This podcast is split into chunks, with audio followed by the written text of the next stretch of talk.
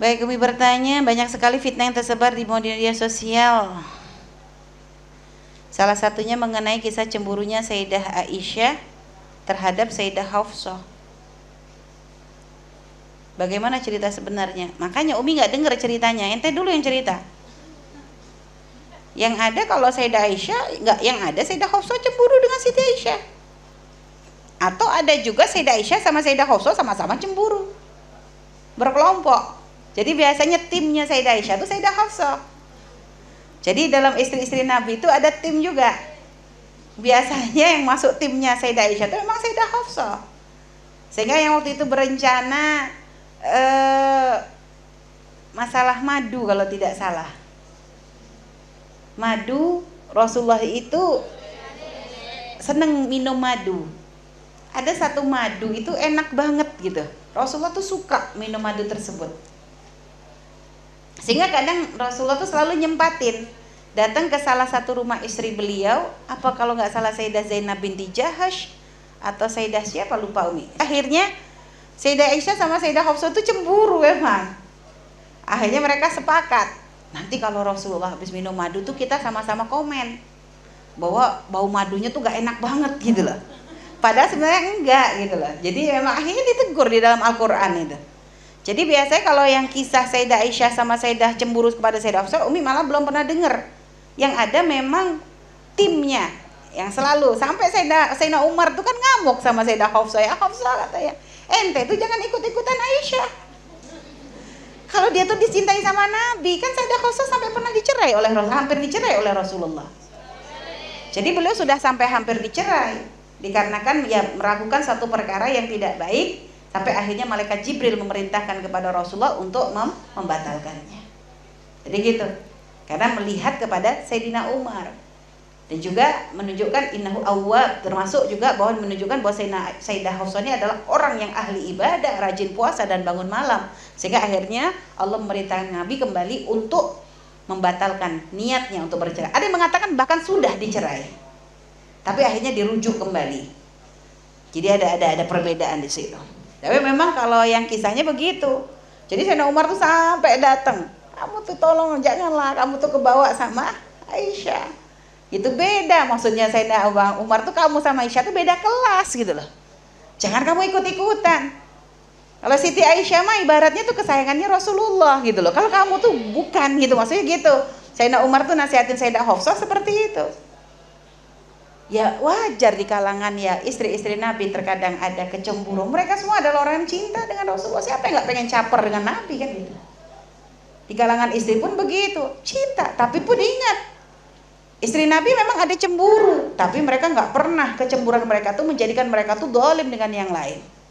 Sayyidah Zainab binti Jahash termasuk orang yang paling komplain kepada Nabi tentang Sayyidah Aisyah.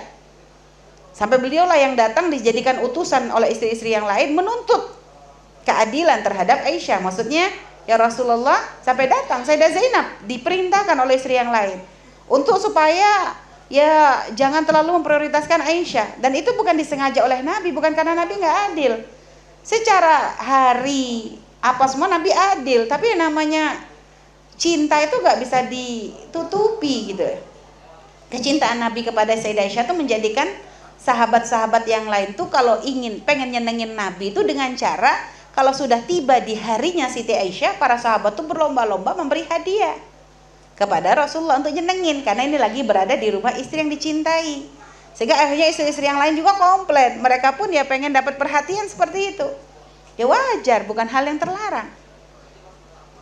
Ya, akan tetapi ternyata ketika khabarul efek ada berita dusta tentang Sayyidah Aisyah, lihat Ketika istri Nabi ditanya salah satunya adalah Sayyidah Zainab binti Jahash, apa yang kau tahu tentang Aisyah? Apa yang dijawab oleh beliau? Demi Allah, aku tidak pernah melihat Aisyah kecuali baik. Jadi cemburu tidak menjadikan mereka itu saling memfitnah atau berbuat zalim, tidak ada. Bahkan pujian untuk istri-istri Rasulullah yang lain itu adalah dari lisannya Sayyidah Aisyah. Tentang Sayyidah Saudah, Sayyidah Aisyah juga yang memuji mengatakan sungguh aku tuh pengen menjadi perempuan. Kalau apa? E, ibaratnya betul kalau memang ada pilihan betul pengen menjadi perempuan yang seperti Saudah. Aku tuh tidak pernah berharap menjadi seperti apa menjadi perempuan seperti keinginanku menjadi seperti Sayyidah Saudah. Karena memang merasa besar hatinya Sayyidah Saudah. Merelakan harinya untuk Sayyidah Aisyah. Ketulusannya dalam mencintai Rasulullah menjadikan beliau tidak berharap apa pun lah itu dinilai besar oleh Sayyidah Aisyah jadi pujian istri-istri Nabi pun ternyata dari lisannya Sayyidah Aisyah. Itu. Jadi para istri-istri Nabi itu cemburunya ada di kalangan mereka begini-begini biasa. Tapi satu sisi dalam masalah kebenaran mereka tidak akan menutupi. Bahkan hadis panjang tangan itu kan dari Sayyidah Aisyah. Yang menceritakan bahwasanya Rasul itu bersabda bahwa nanti yang paling cepat menyusulnya yang paling panjang tangannya. Sampai kata Sayyidah Aisyah kami semua tuh berlomba-lomba manjang-manjangin tangan. Kami pikir panjang secara zahir. Ternyata akhirnya yang meninggal duluan adalah Sayyidah Zainab binti Jahash. Rupanya isyarat Nabi itu bukan menunjukkan panjang tangan, tapi yang paling banyak sodakonya. Dan kata si Daisa semuanya senang sodako. Hanya saja Sayyidah Zainab tuh ketika bersodako, beliau itu bersodako dengan hasil tangannya sendiri. Jadi beliau membuat kerajinan, nanti setelah itu dari itu dijual, nanti disodakohkan, itu loh, menjadi nilainya lebih gede. Gitu. Jadi itu lihat. Jadi istri Nabi itu seperti itu. Kalau ada fitnah mengatakan ada perpecahan, itu fitnah. Tidak ada, istri Nabi luar biasa. Mereka adalah wanita-wanita mulia, gak main-main. Yang memilih adalah Allah, bukan Nabi milih asal-asalan. Semuanya adalah dengan wahyu dari Allah dan tidak menjadi istri Nabi kecuali mereka adalah orang-orang yang punya keistimewaan. Tidak ada kecuali kecuali mereka memang punya keistimewaan. Coba lihat dari mulai Sayyidah Khadijah, Sayyidah Saudah, Sayyidah Aisyah, Sayyidah Hafsah sampai Sayyidah Maimunah semuanya adalah wanita istimewa. Semuanya punya kelebihan. Tidak main-main. Di kaumnya mereka adalah orang-orang yang luar biasa terhormat. Jadi sifat baik itu bukan hanya ketika menjadi istri Nabi, sebelum menjadi istri Nabi itu memang sudah baik. Akhirnya dipilih oleh Allah. Ada korina-korinahnya. Jadi makanya jangan ada keraguan di hati kita tentang istri Nabi sudah paling bagusnya wanita untuk paling bagusnya laki-laki dong. Itulah sayang ya. Jadi gitu. Jadi memang ya pilihan. Maka dikatakan itu uh, istri-istri Nabi itu jadi kayak bilangannya pun memang sudah ditetapkan oleh Allah. Jadi mereka itu memang sudah Allah tentukan. Ya, jadi memang bukan sembarangan. Jadi memang bukan bukan uh, apa sih istilahnya itu ya, lupa Umi. Kalamnya uh, Musolah Ahmad.